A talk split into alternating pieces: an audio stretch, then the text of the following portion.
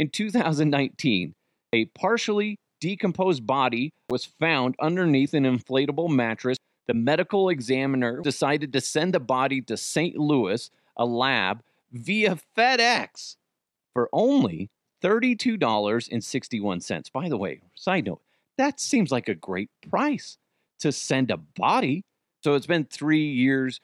They can't find the fucking body. Here's the thing where did this end up? Because I'm sorry, if it gets delivered to my house by accident, I open it up. Guess what I'm doing?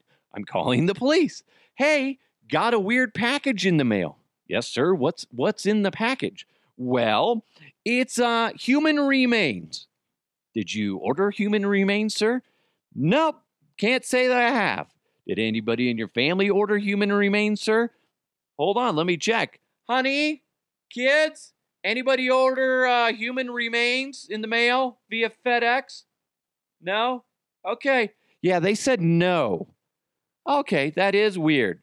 I'm wondering if somebody got it. It was going to a laboratory. Maybe they thought it was drugs and they're like, yeah, let's get high off some laboratory drugs. And they open it up. Like, oh my God. Are we supposed to ground it up and smoke it? I don't understand. Todd, God damn it, no. Well, maybe. I don't know.